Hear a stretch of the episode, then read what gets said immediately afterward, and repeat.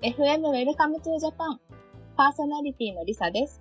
この番組では外国人観光客のおもてなしに関する業界で働く様々なプロフェッショナルをゲストにお迎えしてお話を聞いていきます。今日のゲストは通訳案内士でダンサーで通訳案内士の講師もされている森正樹さん、通称マクーンさんにお越しいただきました。マクーンさん、こんにちは。こんにちは。今日はよろしくお願いします。はい、よろしくお願いします。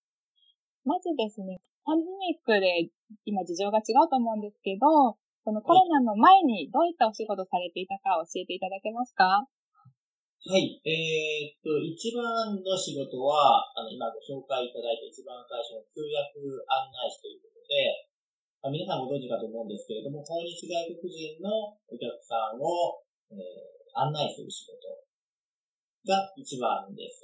で、おまけで、えー、まあ、さっき言った、その、通訳案内士の育成するための、あの、京都の地域通訳案内士の認定プログラムなんかで講師をしてましたり、えー、ダンスですね。ダンスも仕事でしてます。ブレイクダンスですね。そうですよね。すごい珍しいですよね。なんか、こう、お仕事並行していろいろやられてる方は、あの、多いと思うんですけど、ダンスをされてる方って、なんかなかなかいないかなと思っていて、うんなんですけど、あの、私も英語を好きになったきっかけってダンスだったんで、なんかダンスと英語のキーワードってなんかすごい興味あるんですよ。なんで今日はそれもちょっとお伺いしたいんですけど、はい。えっとはい。はい。よろしくお願いします。えっと、通訳案内士は京都を拠点にされてますよね。そうですね。で他の都市も行ったりされてますか？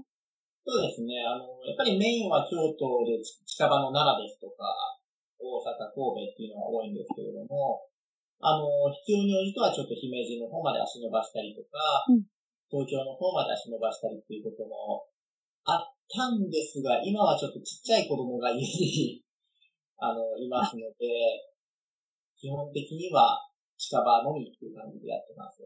お子さんおいくつでしたっけ？えー、下が1歳で、上が4歳ちっちゃいですね、1歳まだ。うそうそなんで。うですすね。ちっちゃいちっちゃいでも。手がかかりますね。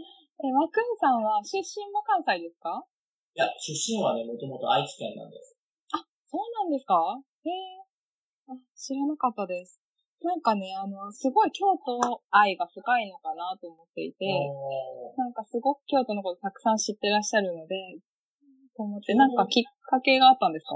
そうですね。えーっと、まずは、きっかけのきっかけは普通に就職で京都に引っ越してきたって感じですね。ああ、そっかそっか、なるほど。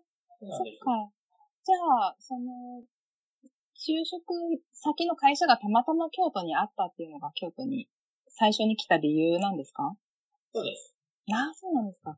わかりました。そしたらちょっとね、それぜひお聞きしたいんですけど、なんかそもそも、その前にまずなんで、まあ、クンさんは英語が話せるんですか？は、えー、カナダに、えー、約10年住んでましたので、はええそうなんですか？い、知らなかったあの、高校2年生から社会人2年目ぐらいまであじゃあ、就職も一回カナダでされているんですか？あそうですね。あ、そうなんですか。高校2年生からってことは、高校の留学プログラムだったんですか？いや、それも、なんていうか完全に個人で、あの、学校を探して、へえ。個人的にやった感じですかね。ああ、そうなんですか。その、あの、高校時代に留学決めるって結構、なんか大きな決心かと思うんですけど、うんどういう風に決めていったんですか？なんでこう行きたいなって思ったんですか？きっかけは、小学校ぐらいの頃から、あの、インディ・ジョーンズとか、うん。ね、映画大好きで、で、あのね、ドラマのフルハウスとか、6時半ぐらいから見てたりして、ああ、大好きでした、私も。ね、素敵ですよね。うんで ああいう家庭の生活ってなんか素敵だなと思って、外国で住んだら、なんかこう、すごい将来の英語とか喋れたら役立つだろうなって漠然と思ってましたし、で、単純にそういう生活への憧れっていうのがあって、まあ、インディ・ジョーンズ全然違うんですけど。確かに。あでもまあ、その、漠然とした憧れの中に、のきっかけには含まれてたんですね、インディ・ジョーンズが。間違いなくですね。うん、なんか外国かっこいいなーぐらいな感じです、うん、本当に。そっか。でもなんかそういう憧れから実際に高校生で留学するのってなかなかないかと思うんですけど、なんか、あ、こう、大きな後押しがあったんですか？いや、多分ね、でも昔から結構、なんか人がやってないことをやりたい感があって、うん、僕田舎の出身なもんで、あの、周りで留学してる子とかって一切いなかったんですね。はい。で、なんか外国、なんかどっかな、いつの間にかなんか外国に、高校に行けるんだっていう選択肢を何かで知ったんですね。なんか英語の塾かなんかわかんないんですけど、なんかの表紙にそれが分かって、うん、あ、じゃあそれをすれば、すごいことになるぞっていうぐらいな感じで、中2の、今覚えてない中2の9月ぐらいのあの進路相談で、はい、あの三者目のですね、お母さん来てっていう時に、あの、留学するっていきなり第一志望に書いといて、お母さんに先生の前でバカって言われて怒られたみたいな。じゃあ、お母さんは最初は反対だったんですか？そうですね。多分僕が単純にね、なんか思いつきで言ってると思ったと思いますし、また言っとるわみたいな感じで言ったと思うんですけど、そこからまあ、2年かけてですね、高校、中学2年で言って、中3、高1、でかかって、高2からやっていけたって感じですかね。すごいですね。その中でこう、親を説得するみたいなプロセスはあったんですか？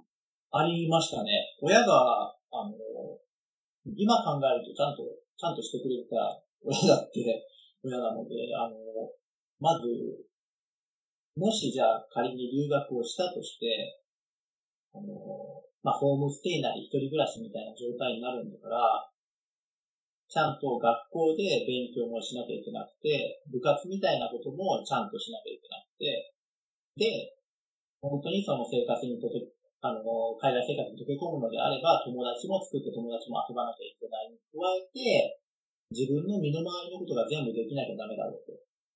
うん、洗濯とか、あそうですよね。ご飯を作るとかもそうですけど。それで、あの、基本的には、それを全部日本でやれるってことを証明しなきゃいけないと思う。あまずそれをできるのを親親に見せなさいと言われたんですか？なんで、あの、まあ、ね、食事とかはやっぱ土日ぐらいですけども、土日は、まあ、お昼ご飯作ったり、晩ご飯作ったり、洗濯もやったり、掃除もやったり。すごい。で、まあ、勉強もテストとかね、期末テストとかそういうのあったらちゃんとやらないかし、それに加えて、英語はまた別で勉強するとか、まあ、英検とかは、あの、2級まで最低限取らなきゃダメとか。なんかそんな感じで、こう、試練がちょっとちょいちょいちょいちょいやって、それをだんだんクリアしていって、まあ、やっといけたって感じですよね。ああ、そうなんだ。なるほど。すごい、そこは、なんか今、親になってみて、すごい、ありがたみがわかりますね。そうですね。その時はもう生かしてくれよとしか思わないですけどね。うんうんブーだって感じで思ってましたけれど、でもやっぱり今思うとすごくまっとうですよね。うんうんうん、そうですね。なんか導いてくれたんですね。ちゃんと向こうで困らないように。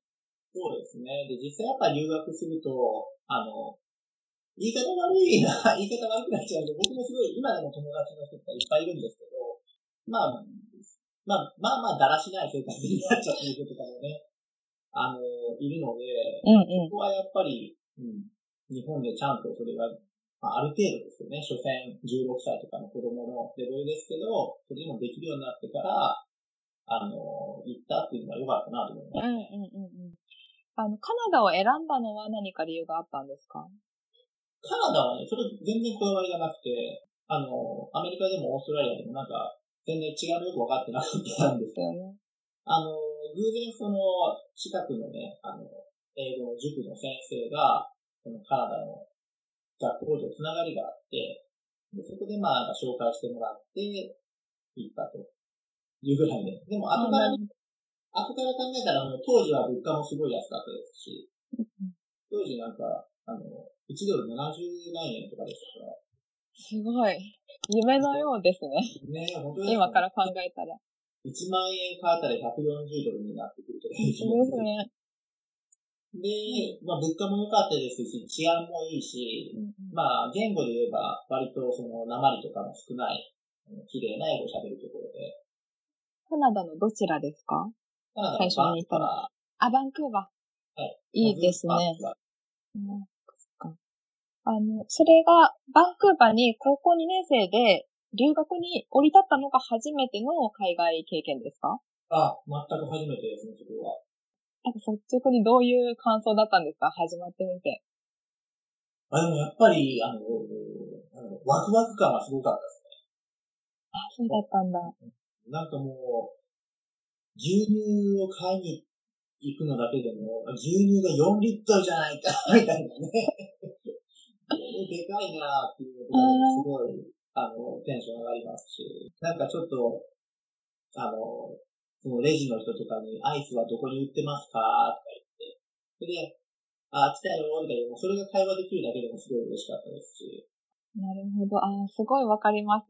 私もすごい英語が好きで、海外に憧れがあったので、いちいち感動が、ちょっと日本との違いに気づいただけでも感動が大きかったりとか、ちょっと会話だできただけでも嬉しかったりっていう、なんかその感動がなんかどんどん重なってどんどん好きになっていったんですけど、なんか。な中にはね、こうギャップでこんなはずじゃなかったっていうこともあるのかなと思うんですけど、ではなくて、やっぱり憧れの世界に、こう踏み、足を踏み入れて、それがワクワクにどんどん繋がっていったんですね。そうですね。ホームシックとかも一回もならなかったですし、やっぱり、あの、楽しいのが分かってましたね。なるほど。そっか。えっとそこか、あ、あごめんなさいね。どうぞどうぞ。懐かしくてちょっと。でも、言語はやっぱり自信は打ち砕かれましたね。ああ、そうですよね。どういうふうに準備していったんですか？僕はもう本当に田舎の出身だったので、愛知県の新城市っていうと、まあ、みんな知らない、ところなんですけど、まあ、1時間に電車2本とかそういう場所あへえ、そうなんですね。なんで、もちろんね、外国の人と喋ったことっていうのはほぼゼロなわけなんです。その、英語の塾とかには、海外の方はいなかったんですか？たまに来てた感じですね。うんだからうんうんその時に、あの、まあ、中学校の ALT の先生とか、そのたまに何ヶ月かに一回来る、その英語の塾の先生とかと、その授業の、その、英語をちょっと喋るぐらいな。んで、あとは、やっぱりその、親の、その、親を納得させる、この、試練の一個が英検だったので、あとはもう本当に単語を覚えるとか、勉強的な英語でしたね。そっか、そうです。英検も、なんていうか、難しいですけど、やっぱり現地でこう、なんかスーパーとかで卵どこですかっていうような時の、なんかに役立つのとまた違ったりしますもんね。そうですね。やっぱりやらないよりは全然間違いなくやった方がいいですし、うんうんうん。あの、ね、リスニングとかもすっごく綺麗な英語でゆっくり喋ってくれるね、テストですので、なんかね、あの、文法的に、こう、まあ、間違ったというかね、砕けた英語を喋る人とか、早く喋る人とかに会うともう、何言ってんのって感じになっちゃう。そうですよね。そっか。なんか、それが、なんか手応えを感じ出したのはどのくらい過ごした時だったんですか？あ、でも僕は遅いっすね。あの、最初に高校2年生で行って、でも、え、授業とか英語なんですよね？学校で授業英語っすね。うんだからもうちんぷんかんぷんですごいですね。そうですね。勉強的にはまあまあ大変でしたね。算数だけは、数学だけは、日本の数学の方が圧倒的にレベルが高かったので、そこだけは、あの、大丈夫でしたね。うん、なるほど、なるほど。それ時々聞きますね。オーストラリアとかアメリカに子供の時にいた人も、日本でやってた数学とか算数の方が何年も先だったから、数学だけはすごいテストでよかったとか言って。だからね、若干話ずれるんですけど、すいませんね。全然いいですよ。どんどん、あの、言ってください。詳しくて。数学で、僕結構そのやっぱ最初の授業で高校で衝撃だったことがいっぱいあって、数学は日本って、あの、全部公式とかを覚えなきゃいけないじゃないですか。はいはい。それでなんかあの、サイン、コサイン、タンジェントのやつ、はいはいはいとかも全部覚えなきゃいけないみたいなのがあって、すごい一生懸命覚えててやってた記憶あるんですけど、こうそのカナダの高校に行った時に、テストになった時に、全部その公式はこれを使っていいよとか書いてあって、そうなんだ。で、あとはグラフィックカリキュレーターとかちょっといい面のなんかグラフとかも書けちゃう。ただ本当にその式を入力すれば答えが出るような計算機を使っていて、僕そそれ衝撃ですね。そうなんですよ。それが衝撃なのと、すごい納得がいかなくて、あ、そんなとこ行かなかったんだ。そうなんですよ。友達とかは、そういう記事とかは一切、わかるって言ったらわからんとか覚えてないって言うのに、テストの点数はまあまあ良くなるわけです。で僕は、めっちゃ頑張ってそれを覚えて、やっとできるようになったっていうのがあったのが悔しくて、先生に一回言いに行ったんですよ。そうなんだ。なんでこれみんなこんな計算機を使ったり、その式を書いてあったりとか、これちょっとずるくないと？優しすぎじゃないと？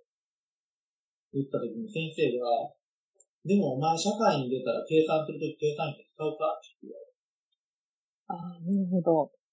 使う、使う。式も、まあ覚えてたらそれはいいけど、別に手元にその式のメモがあったらよくないか？いいって言われて。じゃあ今からそうやってパッとできる練習しとくのもいいんじゃないかって言われて。うーんってなりました。確かにですよね。なるほどって思いましたね、本当に。それって今も、今の日本も暗記しなきゃいけないのかな？どうなんですか？ちょっとなんかね、変わってるようなイメージはありますけどね。うん多少はやっぱりまだありそうですね。全部計算機使っていいとかにはなってなさそうな気がします。うん、うん、うん、うん、うん。確かになんか私もそれで思い出してましたけけど、なんか大学に入って、大学のなんかテストの時に、計算機を持ち込んでよかったんですよ。なんか私建築学生だったんですけど、特別な計算ができる計算機があって、それを買わなきゃいけなくて持ち込んでよかったりとか、あとなんか本を持ち込んでいい授業、あの、テストもあって、なんかその時衝撃でしたね。でも確かに、社会に出たら、それ、思い出すのに時間がかかるぐらいだったら、ねうん、計算機使ったりね、Google で調べたりしますよね。ねえ。なんかあとはオーオープンブックのテストとかも多かったですね。ああ、そうなんだ。すごいですね、でも高校生で。そうですね。なんか歴史の、これも僕その最初の、僕4月に日本、日本の高校が始まるので、そのタイミングで留学をしたので、うんうんうん。カナダの高校だったらもう終わりの方なんですよね。9月からあ、そっかそっか。9月に終わるから、もう本当に最後の方に行ったから、すぐに期末テストとかの状態だったんですよね。で、その期末テストでさっきの算数の問題もあったし、歴史の授業が結構今でも印象に残ってて、ヒトラーがそのユダヤ人、まあ大虐殺みたいなことがありましたが、あれは、なんでしたと思うのか、あなたの意見を書きなさい。本の引用を使っても OK ですみたいなテストで。うん。それもすごい衝撃で、僕の頃の歴史の授業って、基本的には教科書を覚えればいいだけだった日本ではうん。あ、どうぞ。日本ではね、ないですね、それは。その歴史の授業で、なぜそれが起こったか理由を書きなさい。そうですね。うん、大学だったらあるのかな？先生に文句言いに行ったの。あそう そんなんわかるわけがないし、答えもないじゃないか。そしたらなんて言われたんですそしたらまた、でも、君が仕事を始めたときに、何か、一個一個の仕事で必ず答えがあるのかって。わからん。ない時もあると思う。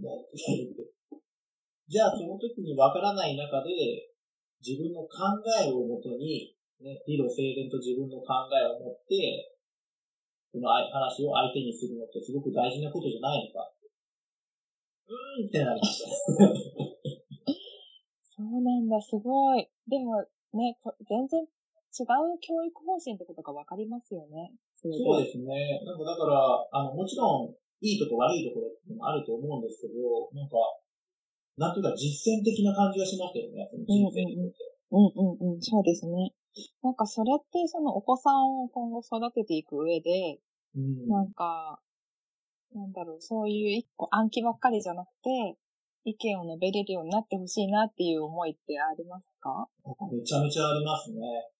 なんか日本の教育の良さもあると思うんですけど、で、それにまあ、今変わってる、私たちの時と変わってるところも多いとは思うんですけど、うんうん、なんかそういう、ただ暗記して答えを覚えるだけだと、なんか今後社会に出た時に困っちゃうようになっちゃうかなっていう心配はありますね、私も。そうですよね。これからなんかもっと社会もね、もっとハイテクになってもっと変わってくるね。うん、うん、うんうんうん。そっかそっか。えっと、その、授業以外でもなんか文化的な面とかで、とか、まあ食事とか、何かこう、衝撃なこととか、これは困ったみたいなことってあったんですか、いっぱいあった気がするな。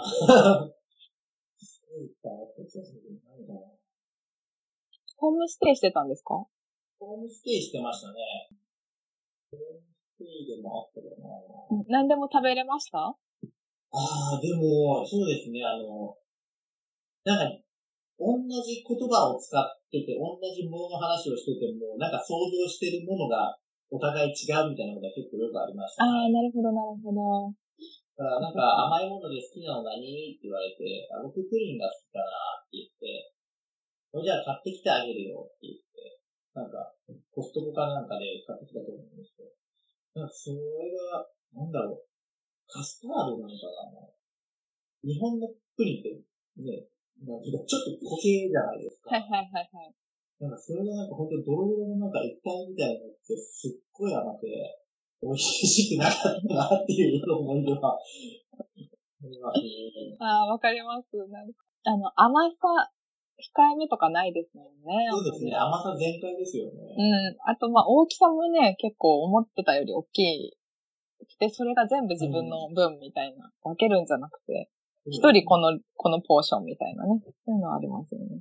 あとやっぱり映画館が印象に深いですね。あの、ポップコーンと飲み物のサイズが今とかイオンモールとか行ったらね、たまに似たような感じになってるような気しますけど、本当に2リットル以上のコーラと、なんかこう、抱えるぐらいの感じのバケツのポップコーンとかで。あれ、カナダでもリフィールできるんですか？あ、できます、できます。できますよね。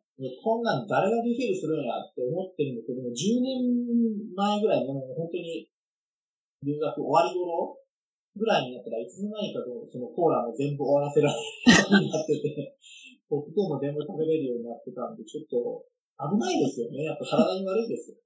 ねえ、本当ですね。そっか、で、その10年で、その、そう、胃がもうね、カナダスタイルになっていったんですね。なったんだと思いますね。いつもなんか冷蔵庫に2リットルのコーラ入ってましたね。私もなんかアメリカから日本に帰ってきた時に、こう、レストランとかでこう、お水が出されるこの水の量、コップがなんかちっちゃくて、なんか、ちゃいなって思った覚えがありますね。ねなんかお、おもちゃ、なんかもう1リットルの牛乳でさえおもちゃみたいなの出てきますね。そうそうね。あれ、ね、あの、カナダ人とかアメリカ人とかめっちゃ次、次出さないとね、いけないですよね。あの量のコップだと。本当ですよね。だから、だから今でもその仕事とかでね、その通訳案内の方で、あの、ゲストレストラン連れてった時とかにたまにそういうちっちゃいコップって なんかちょっと面白がったりね。面白がる人もいればなんだこれっていう人もいますね。います、います。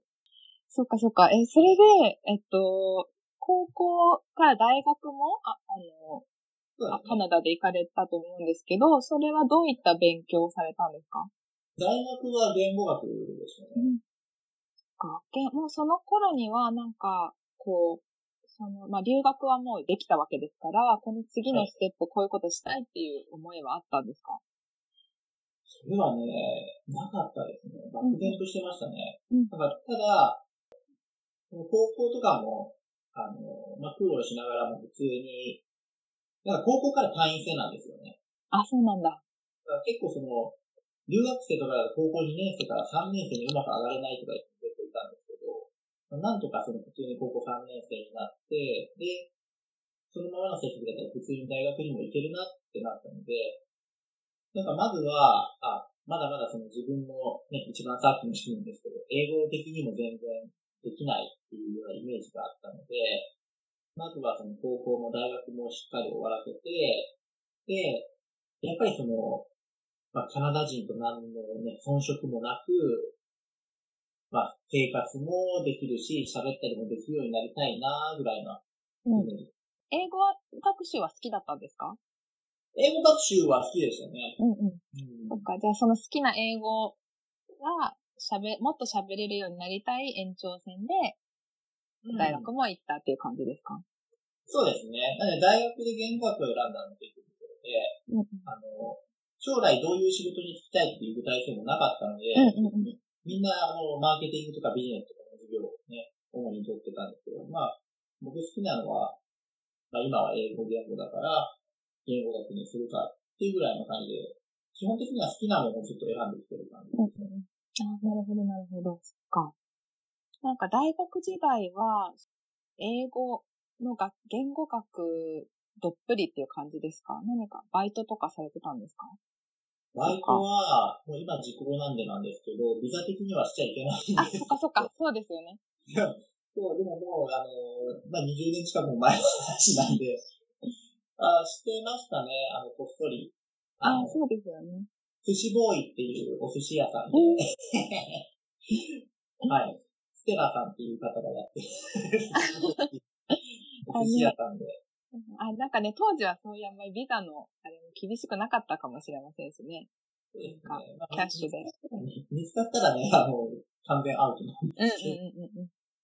そっかそっか。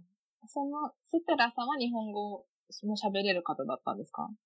いやいや。やや。はい、やや。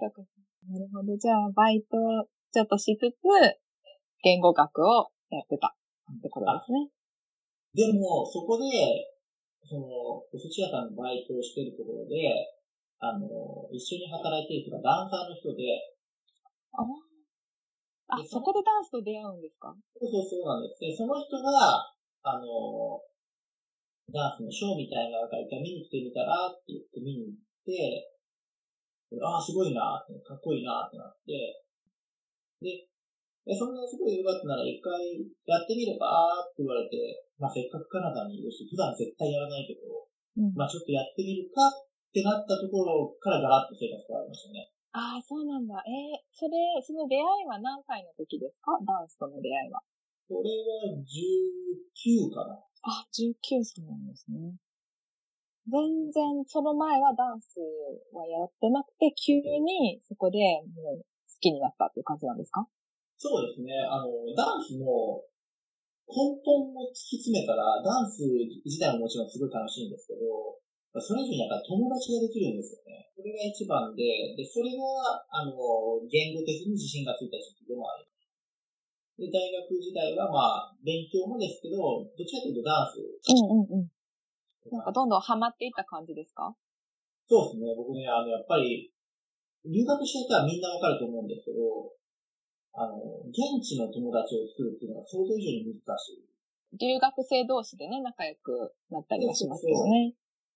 で、それももちろんいいんですね。いろんな国のね、あの、留学生もいるし、日本人留学生もいるし、で、いろんなね、まあ、都道府県から来てる、あの、絶対地元にいただけじゃ会えない人とかもいっぱいいるから、うん、人生的にはもう超超超プラスなんですけど、うん、やっぱり言語的に言ったらみんなね、やっぱりその、カナダに行くならカナダの友達と、カナダ人らしい生活がしてみたいっていう思いがあっていくけど、実際行くと、まあ、ほとんどの人は最初にやっぱりね、僕も高校で、その、最初はやっぱりあの、ESL プログラムですよね。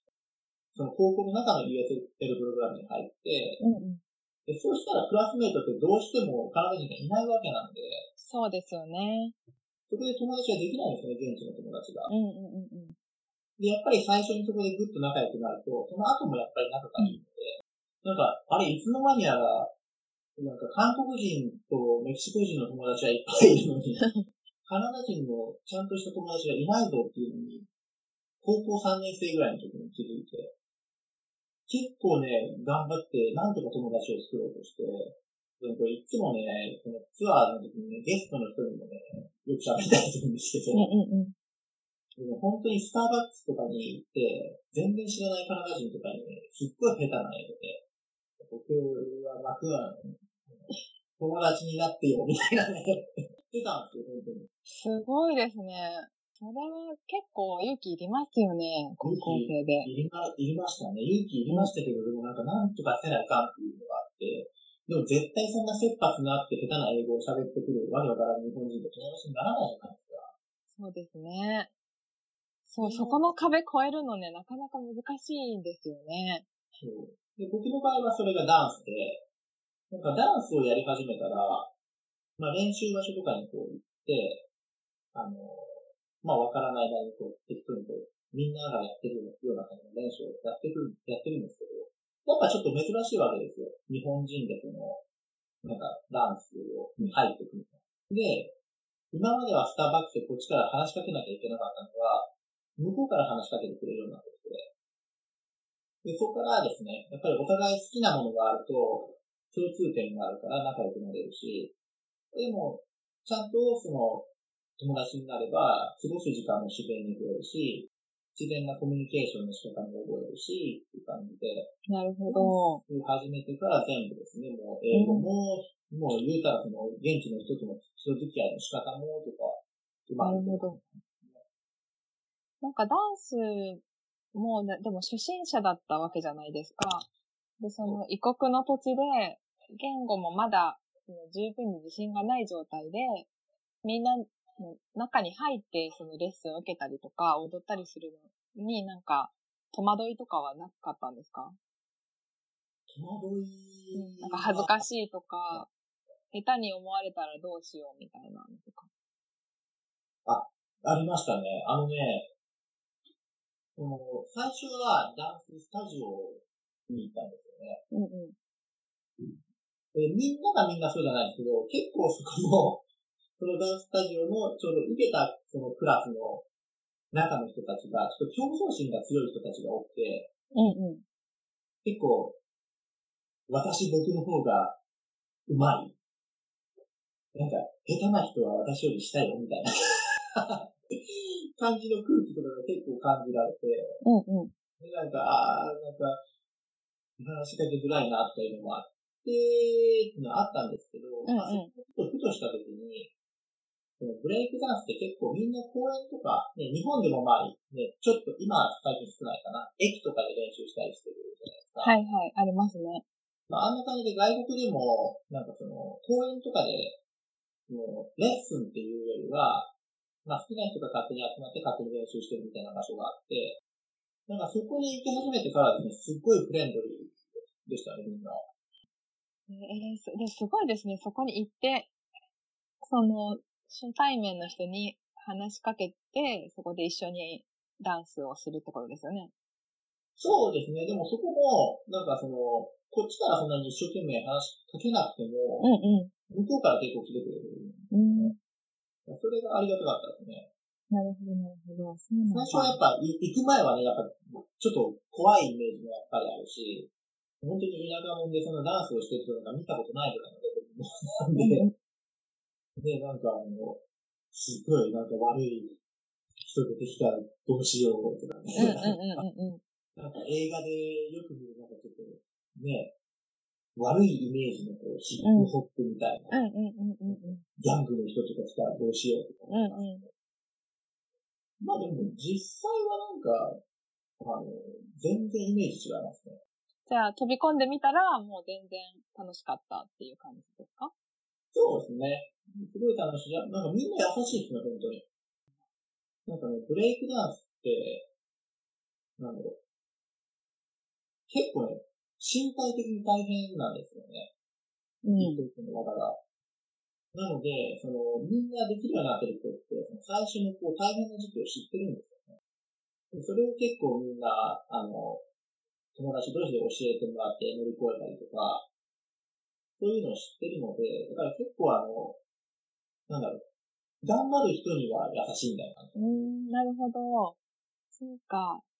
教え合ったりして、なんか一緒にその最初の難しい部分を乗り越えるとか、もうすでにできてたら、お前それできるようになったのすごいな、みたいな感じなんですか？そんな感じですね。あの、有名な言葉で each one, teach one という言葉があるんですけど、はい。それぞれが、まあ一つずつ教え合っていくというのが大事な精神性だろうっていうのがあって、上手い人はそれをね、まだできない人に教えるし、まだできない人だからある発想もあるから、それを、あの、なんだろう、遠慮せずにこう言うことで、まだ上手じゃなくてもいろいろみんなのプラスになるようなことができるかもしれない。その教えてくれるのは、その周りの友達だったんですか？それともなんか先生とか師匠みたいな人がいたんですか？最初の最初はさっき言ったようにダンスレッスンだったので、そこでは先生がいたんですけど、なんかその時はまあ正直あんまり上手にならなくてうんうんうん、で、その練習場所みたいなところに行って、友達同士で教え合うようになってから上達しました。なるほど、なるほど。面白いですね。うん、多分ね、自分で考えてやるからだと思います。うんうんうん、教えてもらうとなんか何も考えずにその通りのことをやるけど、そこでちゃんとあの自分で頭を使って、まあ体の動かし方だったりとか、まあその友達が言わんとしていることは何なのかとか、自分の体型も違うから、自分の体型に合うやり方はどうかとか、いろいろ考えることができてくるので。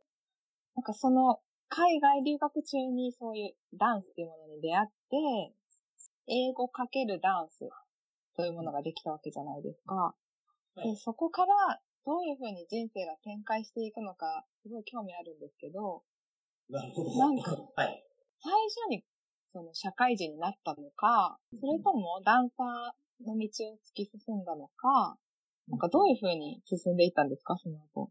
その後は、まあ、ダンスはダンスってやってて、どんどんそのダンスの大会とかに出るようになったりとかして、で、その大会とかに出るようになって、だんだんだんだんそのね、仲間内でやってたりとか、その大会で優勝するようになったりとかすると、なんかね、自然にいつの間にかダンスの仕事もついてくるんですよね。うん、なるほど。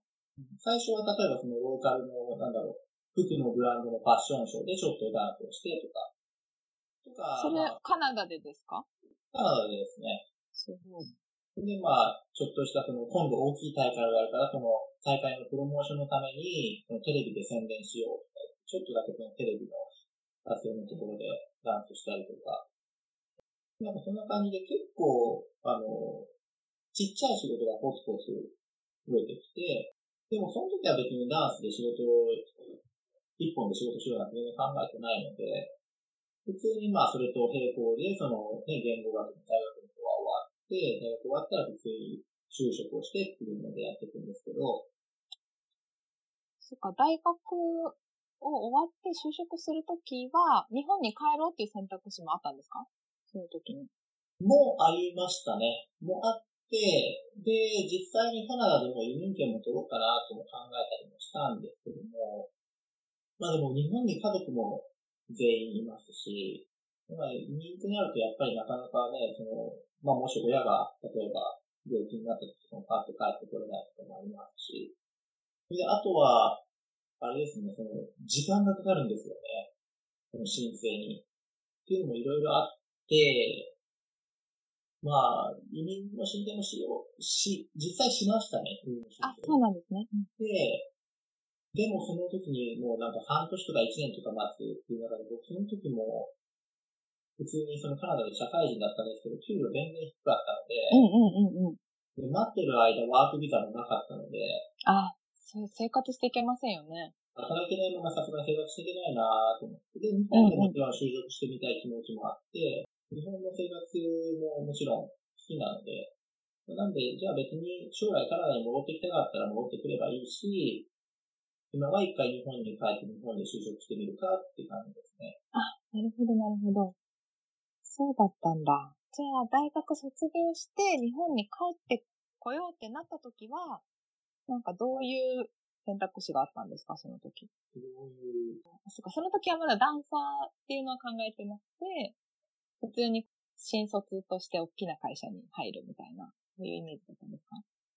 そうですね。でもその間も、まあダンスはダンスで、うん。まあダンスの先生の仕事ちょいちょいしたりとか、うん。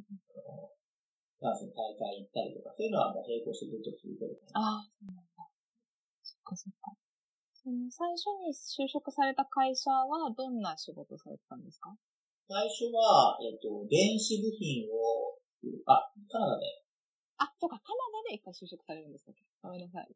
カナダで一回就職して、そして日本に就職。帰ってきて、あ、そっかそっか。日本は、あの、電子部品を売ってる会社、パソコンとか iPad の中身のコあ、なるほど、なるほど。ああいうやつですよね。へえ、あ、全然ツアーワイドに通通じませんね、まだ。全く、全くゼロです。で、その会社が、本社が京都。あなるほど、なるほど。それで京都に来るってことになったんだ。そうですね。えーごめんなさい。その前にカナダで就職した会社は何されてたんですか？教育カウンセラーっていう仕事あで、なんで、あの、まあ、学生さんが、こう、相談に来て、うん。まあ、将来こういうことしたいなら、どういう学校に行けばいいかな、そうですし、うん、うん。えー家探しとかも手伝ったりとか、うん、うんうん。あ、そうなんだ。留学生を助ける仕事でもあり、あとはカナダ人学生が逆に日本に留学したいとか、そういうのもちょっとお助けして、まあ、その生徒の相談みたいな感じですよね。あ、そっかそっか。なるほど。その教育カウンセラーとしてずっと働き続けるためには、その仕事を続けたり、まあ、転職するためには移民の申請が必要だったんですかね？えーっと、そうですね。まあでもその仕事を続けたくて移民の申請をしたって感じではないですね。あ、そうではないんですね。その仕事がその仕事ですごい、ねやっぱ自分が留学に来ていろいろ助けてもらったし、留学でいい経験をしたから、なんかそういう人が増えるといいなっていう気持ちはもちろんあったんですけども、それは、まあ正直、もういいかなって思ってます。うんうん。そっか。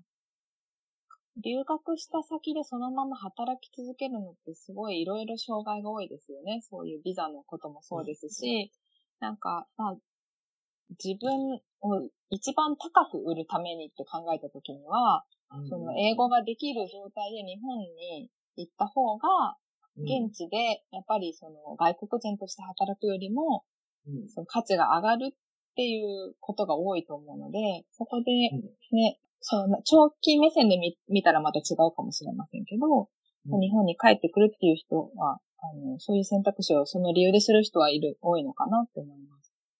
そうですね。僕の場合はそこまで考えれてなかったですね。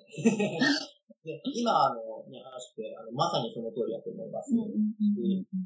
で僕は逆に、やっぱりカナダでずっといたから、カナダで働いてみたいっていう気持ちが単純に強かったのと、あとは後付けでその働い、まあ1年半ぐらいかな、ちょっと働いて、で、これから日本に帰るとってなった時に、もうカナダに10年近くもいて、しかも社会人経験もあったら、もう日本に帰ったら聞くてあまたやろうと思ってたんですね。うんうんうんうん。そうだったでしょ？全然。全然でしたね。え、本当ですか？あのびっくりしましたね。就職、あの、やっぱ就職セミナーみたいな、東京ビッグサイトみたいな、に行って、あの、いろんなこの、ね、会社のところに話を聞きに行くんですけど、もう新卒じゃない時点でお断りがすごかったですね。そうなんだ。あ、そっか、新卒じゃないから、その枠に入らないんですよね。なるほびっど。くりしましたね。新卒みたいなもんだし、でも、新卒以上に、海外のその、ね、働いた経験、その、1年2年ぐらいで全然評価されないんだなと思いましたね。なんか、会社側からしたらちょっとぐらい社会人経験ある方が即戦力になるかなって思いますけど、なんかそういう、システムとしてないんでしょうね。そこに入れるっていう流れが。そうですね。あの、もっとね、5年、6年とかしっかり働いてる人だったらまたね、別やったと思うんですけど、あ、そっかそっか。逆に中途半端に思われたのかもしれないですね。ああ、なるほど。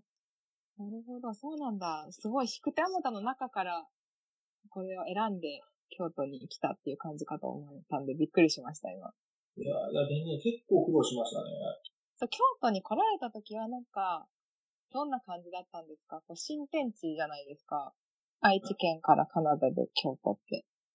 で、そこもやっぱりダンスが素晴らしいところで、それも本当に偶然なんですけど、そのカナダでずっとダンスをしてるときに、一緒に日本人でダンスをやってた子がいて、うん、でその子がちょうど京都出身で、ああ、そうだったんだ。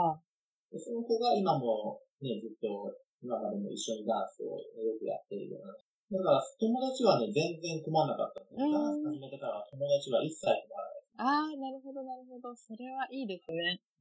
すごい狭いコミュニティなので、世界中どこに行っても大丈夫ぐらいですね。そっか、じゃあ京都に来て、まあ、そのほとんど新社会人みたいな感じで始まって、でも、カナダで知ってた友達を通じて、友達はいたってことだったんですね。そうですね。だから、やっぱりその友達っていう部分がいいですね。何か一個、そのダンスなり、何でもいいと思うんですよね。空手とか。それで、まだ全然ガイドにたどり着かないんですけど。どうしてそこから何年ぐらいお勤めになったんですか ?6 年ですかね。6年かな ?6 年ですね。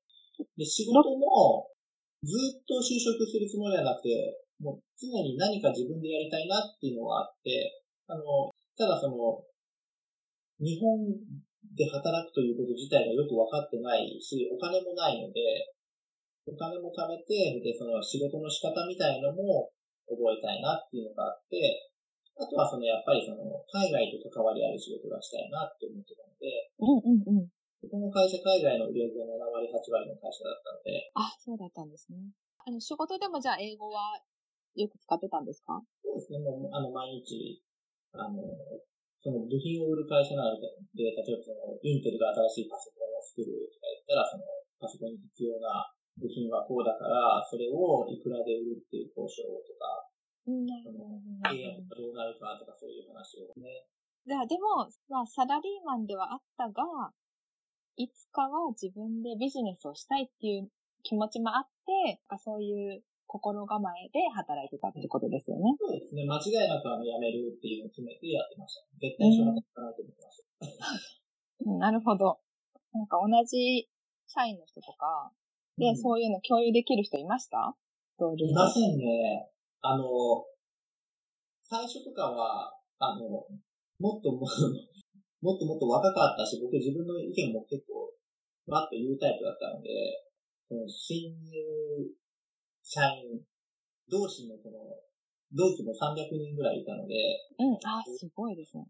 なん、なんか新入社員同士の会みたいなのがちょいちょいちょいちょいちょいあって、で、なんか、たまにそういうこれからどうしたい？みたいな話が出てきた時とかに、普通にそのまま言ってたんですよ。僕もあと3年か、まあ5年か以内ぐらいには辞めて、お金貯めて、自分でなんかやる。で、え？ってやっぱ まあ、そう、響きはすごいけど、みたいな。うんうんうん。何やるの？って言われたら、いや、まだまだなっていう。そうですよね。なんか、私も働いてた会社、そんな大きな会社ではないんですけど、まあなんか安定してる会社で、うん、あの、ずっとその会社で働いてるっていう人が多くって、うん、なので、その、そういう野心を共有できる人もおらず、なんか入社した時に、この会社の家族として退職まで働いてくださいって言われたので、そうそう。なんで、なんか、辞めるのも申し訳ないなとか思いながら辞めた感じなんですけど、そうなんで、そういう会社ね、まだ多いかもしれませんね。今はちょっと変わってきてるかな？いや、でもまだまだあると思いますね。僕も、あ、やっぱその、海外売上が高いね、企業っていうのを勝手に、ちょっとなんていうか、Google 的な 外資系的なイメージとかもちょっとあったんですけど、結構ザ・日本企業ってか、あ、結構伝統的な会社だったんですね。中心雇用的な、あの、上司は部下の結婚式に絶対にお祝いに、みたいな部も。じゃあ、特にその最初はビジネス何でもなんか絶対に英語で生きていくってわけではなくて、何かビジネスをしたいなっていう感じだったわけじゃないですか。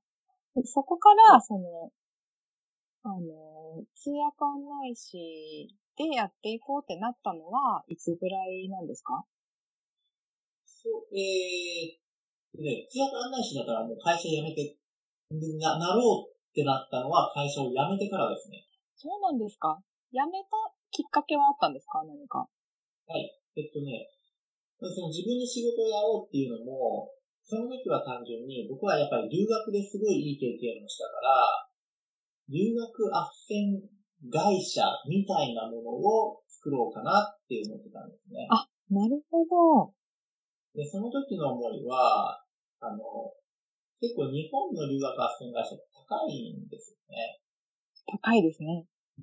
で、現地に行くと、まあ無料相談とかがほとんど、留学斡旋会社のその留学生センターみたいなのっていっぱいあるんです仕事の内容ももちろん日本の方がきめ細かくね、その行ったことない人の心からサポートするとか、そういうのもあってね、いろいろ高いとは思うんですけど、うん、なんかもっと、あの、簡単にみんなが、あの、思い切って留学に行けるようなノウハウみたいなのを、うまいこと共有できないかなと思ってて、で、その時は、じゃあそれって無料でやれば単純に、あの、もっと留学すると楽、ハードルが下がるなと思って、はい、でも無料でやるとなると、他に稼ぎ頭がいるなっっていうのを漠然と思ってたんですね。うん、なるほど。だから最初はそのなんか留学斡旋会社みたいなものとかを、なんとなくやりたいなと思ってて、で、会社も、あの、まあ、5年目ぐらいでは絶対辞めようと思ってたのが、あの、辞めずに、あの、5年目も過ぎてしまったので、あ、もう、あかんぞって、その、なんかそろそろ辞めな、あかんなって 自分の中でなってきて、辞める1年前とかに結婚してたので。そうなんですか。うん、で結婚する前にももちろんね、あの嫁にも辞めますよっていう話はしといたんですけど、まあそこでまた辞めるのにもね、あの、いろいろ一文字ってね、ありますよね。うん、すごい安定してる会社ではあるので、でうちの親とかもこれはあの、古風っちゃ古風の親なので、うんうんうん、せっかく留学まで行かせて、いろいろなんか、ね、あの、気持ちも休まらんまま、ようやく就職してやっと落ち着いたと思ったら、今度は会社を辞めるのかみたいな感じですね。そうですよね。一悶着は、自分の中の葛藤っていうよりは、周りからの圧力だったんですか？まあ、周りですね。自分としてはもう、こう、決まってたんですか？辞めるって決まってますね。ずっと決まってましたね。なるほど、なるほど。タイミングだけの問題で。なんか結構自分の中でもまだ納得っていうか、こう不安で乗り換えられないっていうこともあるかなと思うんですけど、そういうのはなかったんですね。あ、でも言ってからはありましたね。あ、やばってちょっとやっぱ思いましたね。あれやばいな。ちょっと明日から収入がなくなるのか、来月から収入がなくなるのかって考えて、しかも家もない、あの、ね、社宅に住んでたので、あ、そっか。も探さないみたいなね、探してはいたんですけど、うんうんうんうん、結構思った以上に大変かもとはやっぱ思いましたね、やめた。うん、ななるほど、なるほど。そうだったんだ。なんかすごい、こう、留学するときも、ブレイクダンス始めるときもそうですけど、結構自分のことをしっかり自分で決めて行動するのに、うん、こう、まあ、自然にできるタイプだったんですよね、きっと。そうですね。自分がやりたいことはまあまあ、ある程度分かってて、それ、やるのはやるって決める決めてやってはしてるんですけど、でもなんかね、そういう時にやっぱすごいなんか、なんだろう、カリスマの人とか漫画の主人公とか、そのままこうバーンって進むんですけど、僕まあまあ自分では普通の範囲だと思ってるんで、そんな、やっちゃってからあれやばいかもね、不安になったりしますよ。うん、あれ？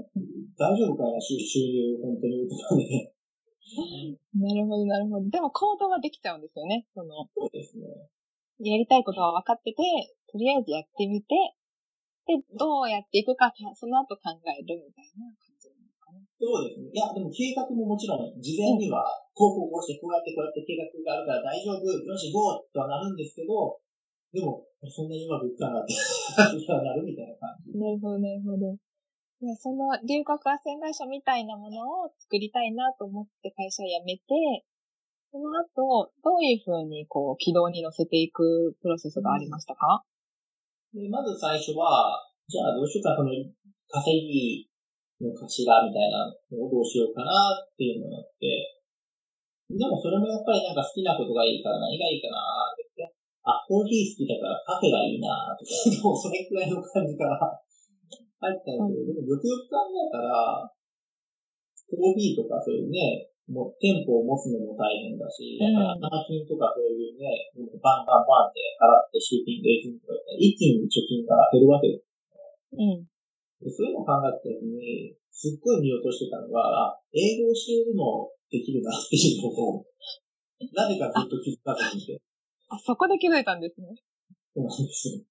なんでそんなことする？な、な、親に言われたら、なんでそんな特定するないことをするんですか？まだ英語を教えるとかならわかるけど、あ、ああ、そうだなって思って。あ、それやーってなったわけですね。あそれはすぐできそうだなって思って、うん、まあ、ダンスとか、うん、あの、教えてても、ね、いろんな人にこう、教えるっていう意味ではちょいちょいちょいちょいはやってきてたので、今はそこからもちろん英語を教えるためにはどうすればいいかみたいなのが、あの、ね、大手英会話学校でちょっと、あの、働いてみたいなとか、うん、うん、うん、うん。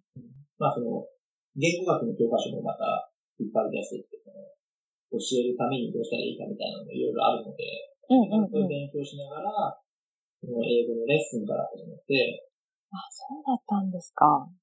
そうなんです。英語のレッスンって今もされてますか？今もしてますね。あ、そうなんですか。えー、じゃあ、ダンサーで、通訳案内士の先生で、英語の先生で、しかもダンスの先生はい。ってことですね。そうですね。で、ガイドの先生も一応してる。すごい。えー、でもその時点ではまだ通訳ガイドにはなってないんですね。そうですね。で、そっから英語のレッスンを受給して、まあ、給料は少ないけど、給料が、てか、まあ、収入は少ないけど、ある程度は、まあ、生活だけには困らないぐらいのだんだんなっていくんですけど、で、そういうふとした、で、その時もダンスはずっと同時並行で続いてる。あ、なるほど。ダンスは同時並行で。そうなんです。だから、そこで、まあ、ダンスの、まあ、活動はずっとしてるみたいな感じでうん、で、仕事も、その、まあ、ダンスの、たまに審査員の仕事をしてもらったりとか、ダンスのレッスンもずっとこの間してるし、そんな感じでやってて、で、ある時に新聞とかで、その通訳案内している存在を知って、で、そこで、あの、一個バッと気づいたことがあって、その留学を進めたいとか、まあ、英語を教えたいというのもいろいろあったんですけど、結局根本的に何がしたいかっていうと、好きなものをシェアするのがしたいんだなっていうことに気づいて、なるほど。それで通訳案内士ですね。それそこで、いつの間にか、なんでかわからんけど、僕、京都がすごい好きだったんですね。でそれはその、友達が、京都でできた友達がだったからかもしれないんですけど、結構みんななんか地元愛みたいなものが強い人が多くて、で、そのダンスがやっぱメインになってダンスを通して、京都のことを発信していきたいみたいなこともいろいろしてる人もいっぱいいて、京都いいなってなってて、うんうんで、まあその言語能力も活かしながら、その京都のことを発信していけるっていうのは、すごいぴったりだなって思って。なるほど。そこでようやく。そこでようやく通訳ガイドになるんだ。なるほど。そうなん、どこでね、繋がるのかなっていうのすごい興味深く聞いてたんですけど、でも確かになんか好きなものをシェアしたいっていう気持ちがあって、で、そのまあ留学斡旋会社もどうすればいいかなって思った根本の気持ちとしては、その自分の留学経験が楽しかったから、もっとみんなできるようになったらいいなって思ったわけですよね。そうなんです。だからそれが根本的に留学でなくてもいいわけなん。うんうんうん。何かのをシェアして、で、それがその人のためになれば、形が留学であろうが、ダンスであろうが、京都を案内することであろうが、OK だと。なるほど。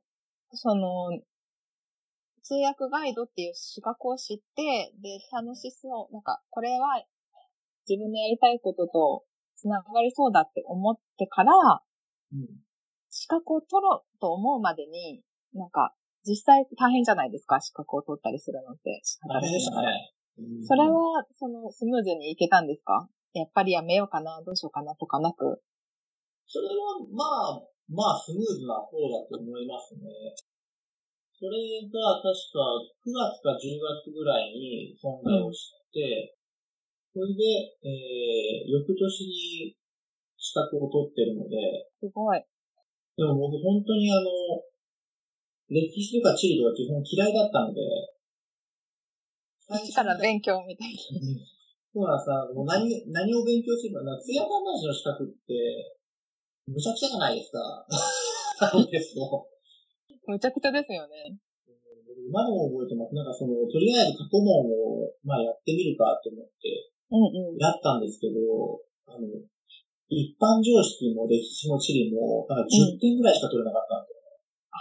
私も最初そうだったかもしれないです。無理だと思いましたもん、最初。これ無理だってやっぱ最初思いましたよね。うんうん。もう、あ、あかんわ、これは。みたいな感じでした、最初。そうなんですよね。で、まあでもしょうがないなと思って、一から、まあ歴史、どうやって勉強しようかなからスタートですよね。うんうんうんうんうん。で、とりあえずまあ本屋さん行ってみたりとか、ネットでその通訳案内士、試験とかこう調べたりしながら、でも、多分容量はそんな良くない方だと思います。本当に地道だったと思います。うんうんうん、とか、あの、名前も年号も一応一応全部覚えて一から、うんうん、携帯の待ち受けとかにしてましたね。あ 私もなんかずっとなんか聞くやつとか聞いてました。道歩いてる時とか。あ僕もしてました、うん。確かに、こう、これをやっとけば OK っていうのがなくて、その歴史と地理以外には一般常識にもそういう地理的、歴史的、なんか知識がいったりするじゃないですか。いりますね。そっか、でもそれで一から勉強されてガイドになっ、次の年にもうガイドになっ、合格した。そうですね。で、それされながらダンスのレッスンとか英語のレッスンもされてた。